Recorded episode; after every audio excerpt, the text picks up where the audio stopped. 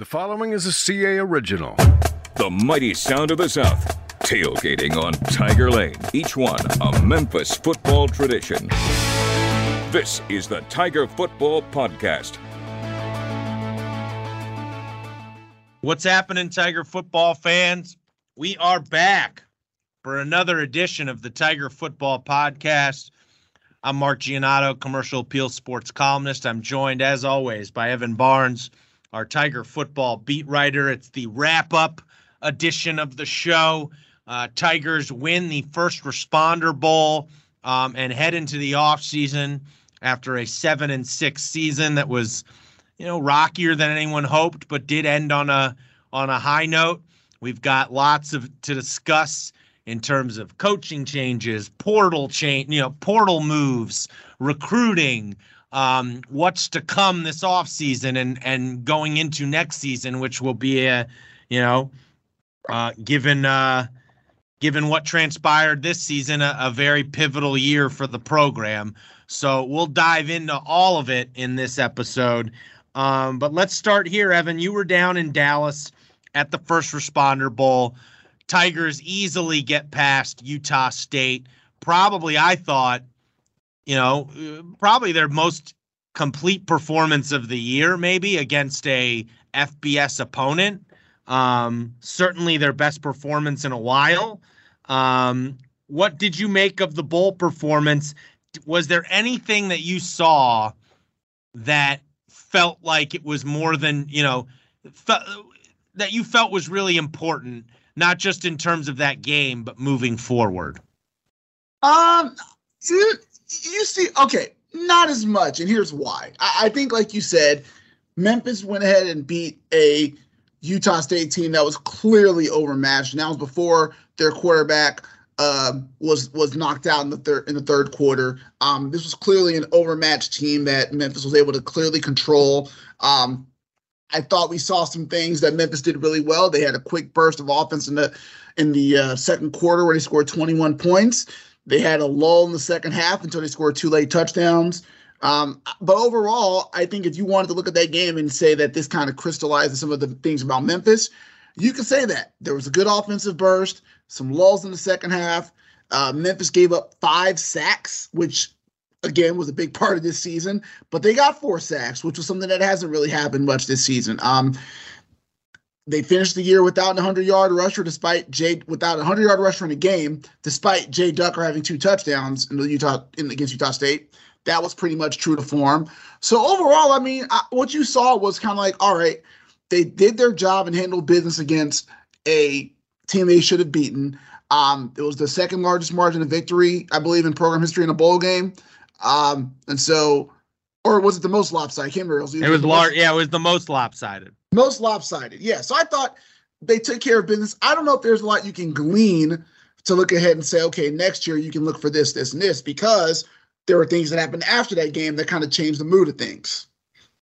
Yeah, I think cosmetically it's probably good for the program. You can go in and say, hey, we finished above 500. We've been a 500 or better team, I think nine straight years now. Yes. Um, I've never really bought into like the bowl game. You know, like a lot of coaches, including Ryan Silverfield, will tell you, you know, the, the bowl game is about momentum going in the offseason. I've never really bought into that. I mean, Memphis lost the bowl game uh, going into lost the Birmingham Bowl in 2018 and ended our 20 yeah 20 yeah 20 10 the 2018 season ended up having the best season in program history uh, and going to the Cotton Bowl the next year. They yep. won the Montgomery Bowl after uh, Ryan Silverfield's first season, and then you know subsequently had a six and six year. So I, I don't look at it. I don't think necessarily help. Yeah, like I'm sure they're in a better mood than if they lost the game, but I've never bought into the momentum part. Um, you know, it was good to see them close on a high note, though, I guess, you know, especially for a fan base that you know was very frustrated uh, at times this season with with what happened with all the close calls that went against them. Um, it, it, did. It was nice, I think, for the fans to have an, a high note to go out on.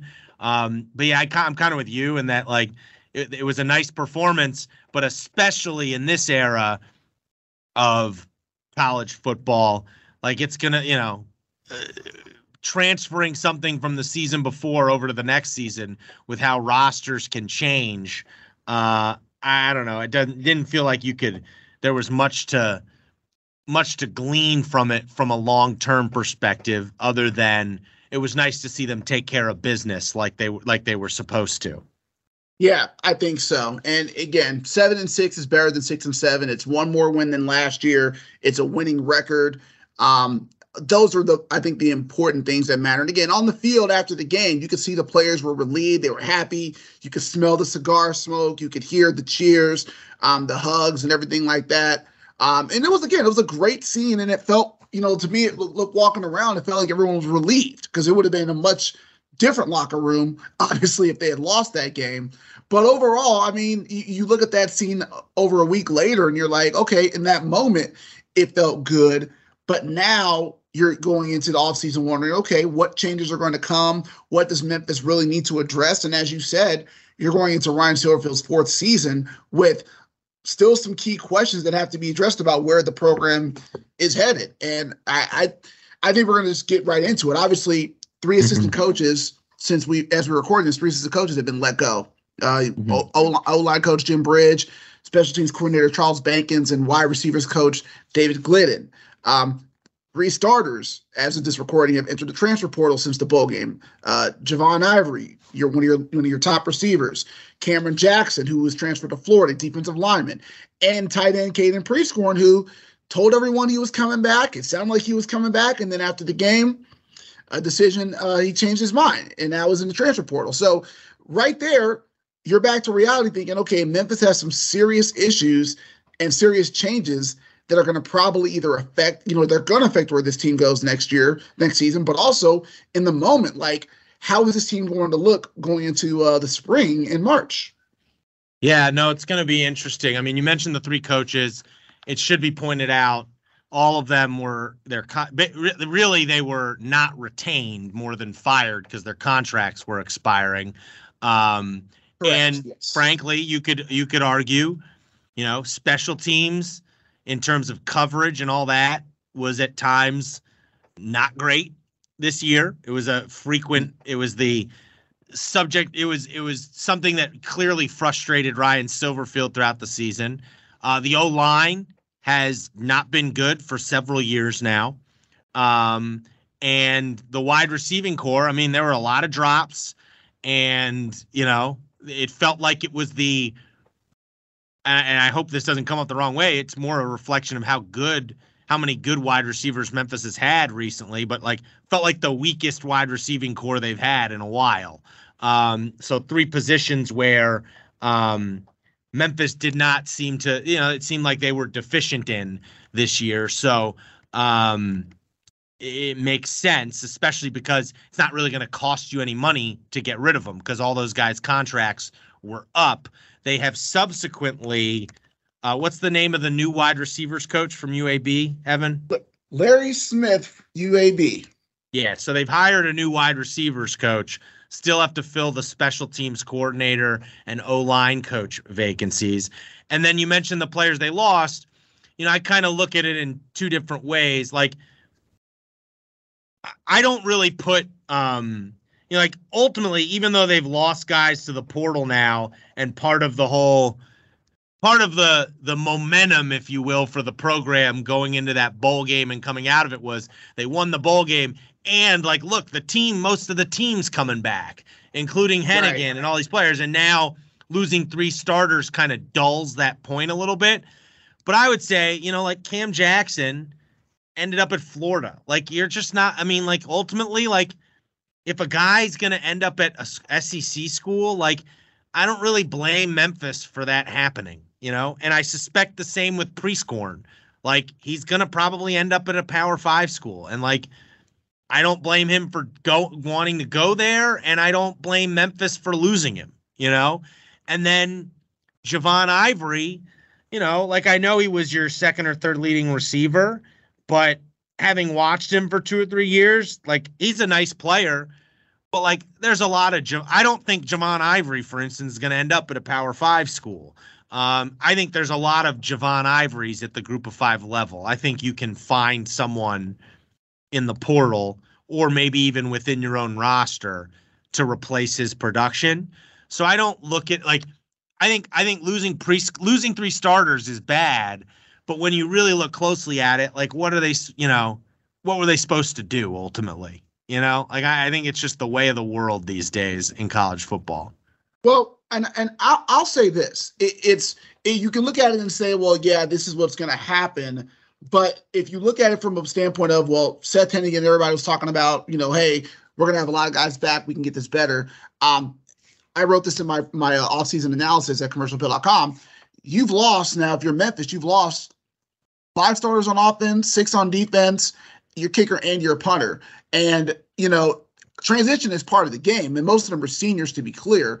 But it is a lot to replace. You know, when we heard all season, you know, this is a young team and all this stuff yeah. here, and now that youth is going to have to really step up because yes, you can go into the portal and try to get some of those players, but the main talking point that we heard was is that you know Ryan Silver has recruited these great classes. Well, now we need to see some of those young guys get some reps as well. Maybe they're not ready to contribute on week one against Bethune Cookman, but this is where you're gonna have to put them in the spring and say, all right, what do you got? And then when that portal opens up after the spring, maybe that's where you do some more looking around. But I think this is where the youth of this team and the players that Ryan Silver has recruited, this is where it's got to come up and see something because you've been Brett, you know, people have been talking about the recruiting and everything else like that. Now it's got to show up. But again, you're replacing some key leaders too. You're losing a, a Quindell Johnson, uh, Zay Cullens. I mean, on, you, on you could make the argument, Evan. So you're you lose three of your top four receivers with yeah. Ivory and Prieskorn gone, and then Gabe Rogers running out of eligibility. So yes. you have three of your top four receivers are gone. Okay, you you if you look defensively, I think you could make the argument they're losing their best defensive lineman, their two best linebackers in Xavier Cullens and um, Tyler Murray. And Tyler Murray, and you're losing your best defensive back in Quindell Johnson. And as yes. you mentioned, you're and you're losing your really good punter and kicker. Um, and now they've added stuff from the transfer portal already and the JUCO ranks. Um, but you're right. There's some there's unknowns there, more unknowns than probably you want going into a year like what Ryan Silverfield is going to be going into, where there's going to be um, pressure to show show improvement at the very least. I you know I do question you know like I wonder I don't know what the what the baseline of record is for him to like not deal with what he dealt with this year in terms of scrutiny about his job. Um, my gut says it's probably like eight and four, but at the same time, if he goes seven and five, do I, you know, do do we really? I mean, I don't know if I think Memphis is going to fire a coach who goes seven and five. So, um, but there's going to be pressure to win more than he has the past two years. That's for sure. Um, mm-hmm. and I think it's a good point you make. Like, there's a lot of unknowns. Uh, even though you do bring back Seth Henigan, like who's he going to throw to? Um, right who's going to block for him. You know, like this, yeah, they return guys on the O line, but that was a crummy O line. You know, like, um, so, uh, and then defensively, you know, again, like a lot of your best players on defense are gone now. Um, and so you're gonna, you know, you're gonna have to retool there as well.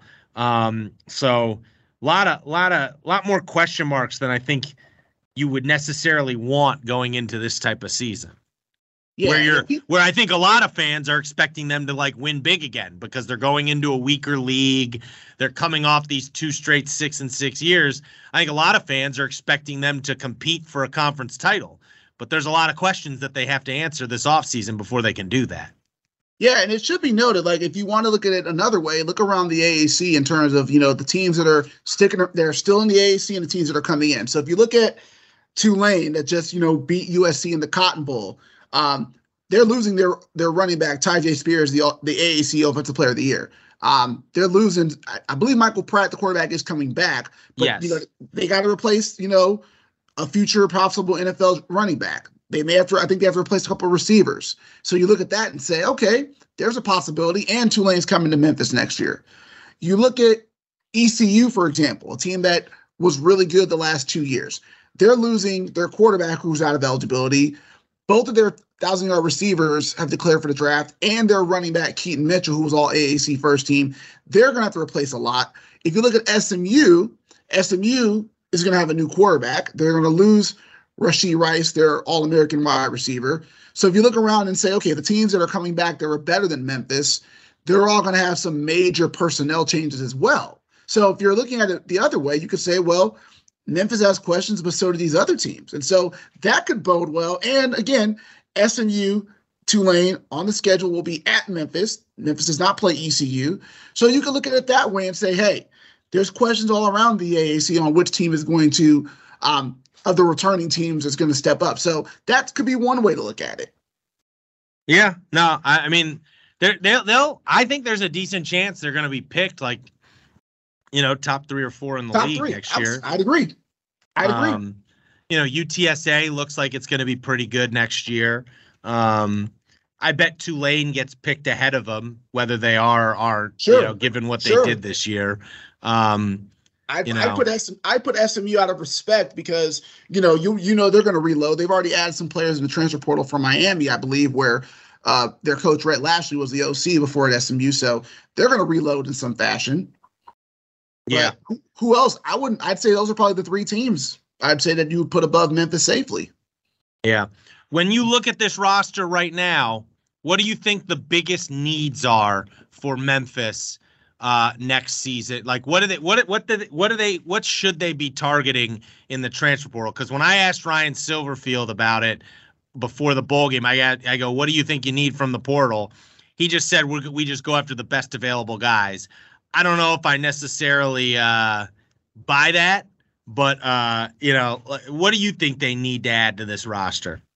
All right. So the biggest things I think they need for one, speed. They need playmaking speed on this team. I look at this team right now. I don't see speed at receiver. I don't see speed at running back. They need players who can put some fear in, in a defense that they can get one off and break a long run. Not just like uh, Jevyon Ducker having that long touchdown in the first responder bowl. That was a a great hole that opened up for him, and he was able to run away with nobody near him. You need some speed on this roster. So I would say that Memphis's biggest need is they need to find a playmaking receiver. Um, the in in the running back room, maybe this new transfer uh, Blake Watson from Oklahoma, Old Dominion, maybe he's the guy who can be that speed back. Um, I'm not sure. We'll have to see. But they need speed. They need to get you know more explosive. Uh, we saw Joe Scates' speed, but obviously Scates, you know, had some issues with fumbles and being consistent. So that's going to be important for his development. Um, but that's what the main thing they need. They need speed, and also um, they need to get a, a a much stouter offensive line. Like maybe, you know, with the with the yeah, with the transfer portal, they go find somebody, which they did. They found, you know, um, Xavier Hill from LSU. They brought back uh, Chris Morris, who was formerly at A and M, a former uh, Memphis local uh, local young man. Maybe that's maybe that's the answer. Who knows? But Memphis clearly targeted line play with this recruiting class. They believe they they signed five O linemen, five D linemen. So for me, the line play has got to improve, not just with run blocking and pass protection, because my gosh, that they gave up so many sacks, but that's something that has to get better. I think they also need to get a better pass rush. And I wrote this in, in that uh, analysis is on commercialappeal.com. They need to get players who can get to the quarterback. I believe Memphis had um I, I can't look at the, the the number of sacks they had, but they averaged 1.62 sacks per game, which was 105th in the country out of 131 teams. That that can't happen. Like teams were able to sit back on Memphis and able to pick up apart, especially on third down. So they need players who can get to the quarterback. And and for an AAC team that's really difficult, you know, good pass rushers help, you know, elevate you from a good defense to a great defense and great speed at the playmaking at the skill positions on offense make you go from a good to a great thing. So I think speed, uh, uh, revamping the offensive line, a better pass rush uh, on defense. Those are probably the three biggest needs, besides obviously finding a new kicker who's going to have to be um, just as effective as Chris Howard was. Uh, but those are probably the three biggest needs, I think. Yeah, well, they've had speed in the past. I'll be honest, since I started covering this team, they've had a terrible pass. Like I started covering them in 2017. Yes. They've had a terrible pass rush every year, basically. Yeah. Um, you know, with the exception of like Bryce Huff, you know, like a you know a player, Bryce Huff and Jannard Avery Tonight, were right. pretty good. at it, but like by and large, as a team, they have not had a good pass rush the entire time I've been here. Um, you know, they had a good O line under Norvell, under frankly Silverfield as the position coach. Right, Um, right. So um, I'm hopeful on those two. Hopefully, you know, like because you know I.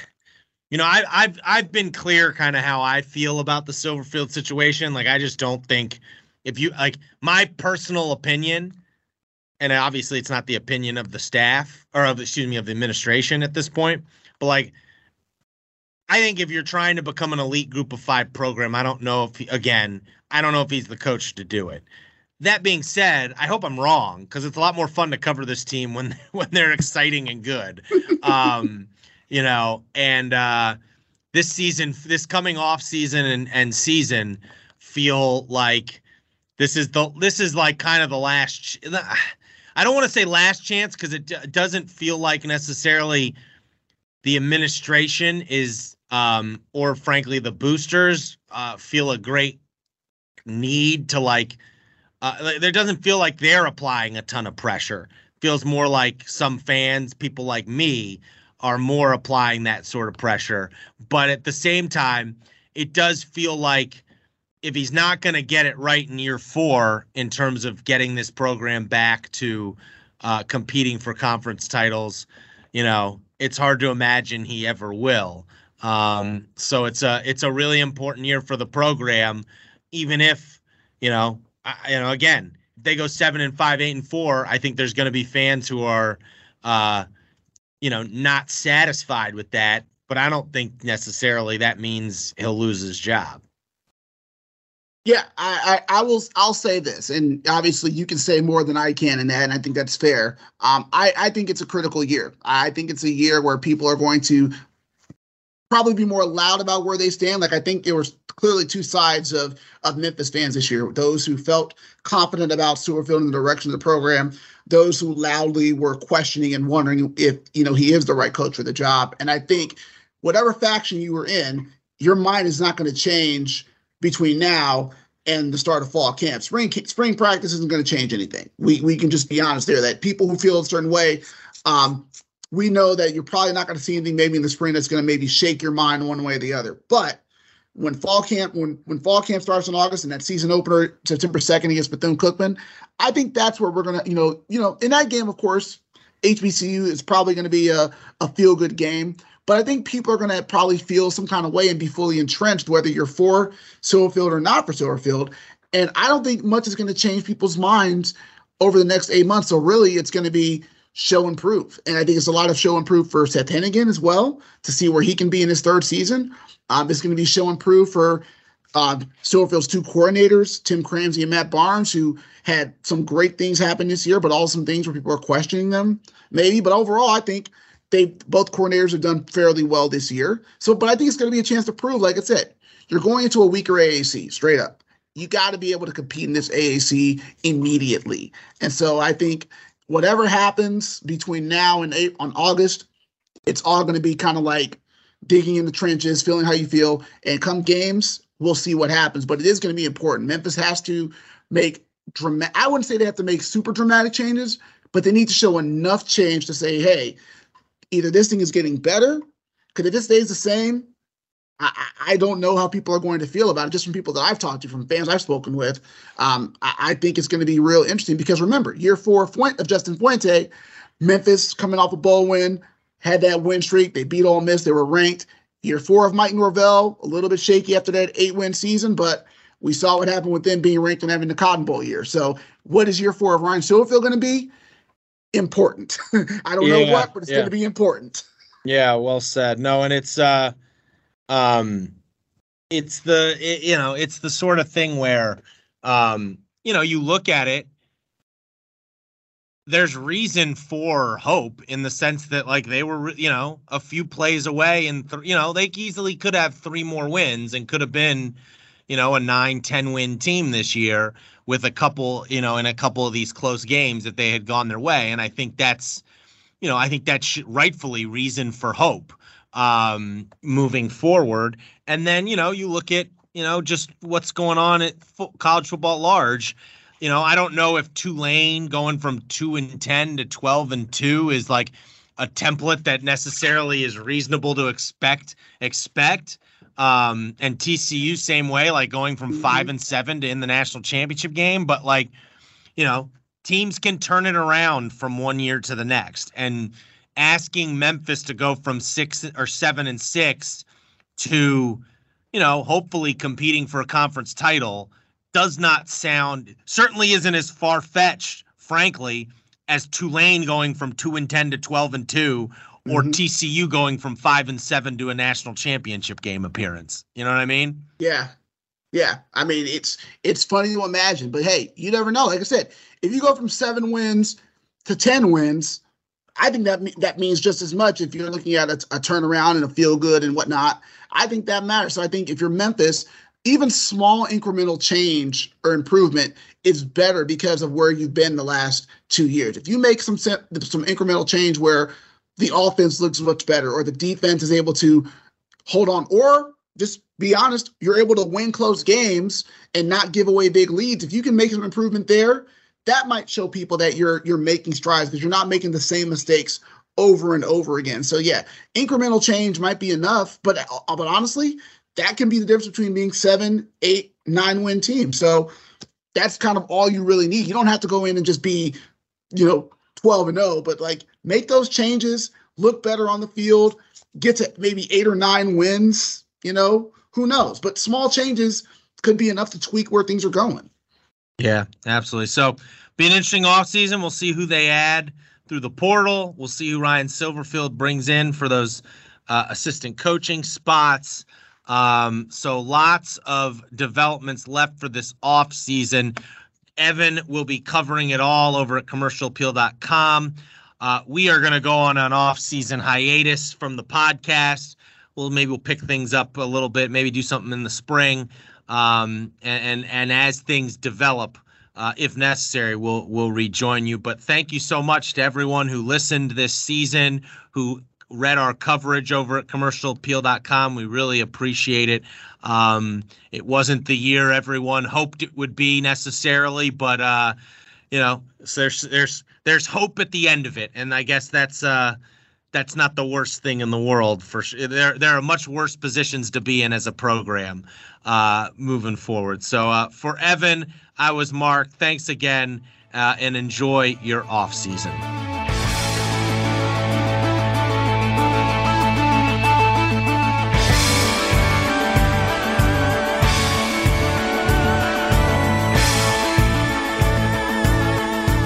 The Tiger Football Podcast is a production of the Commercial Appeal.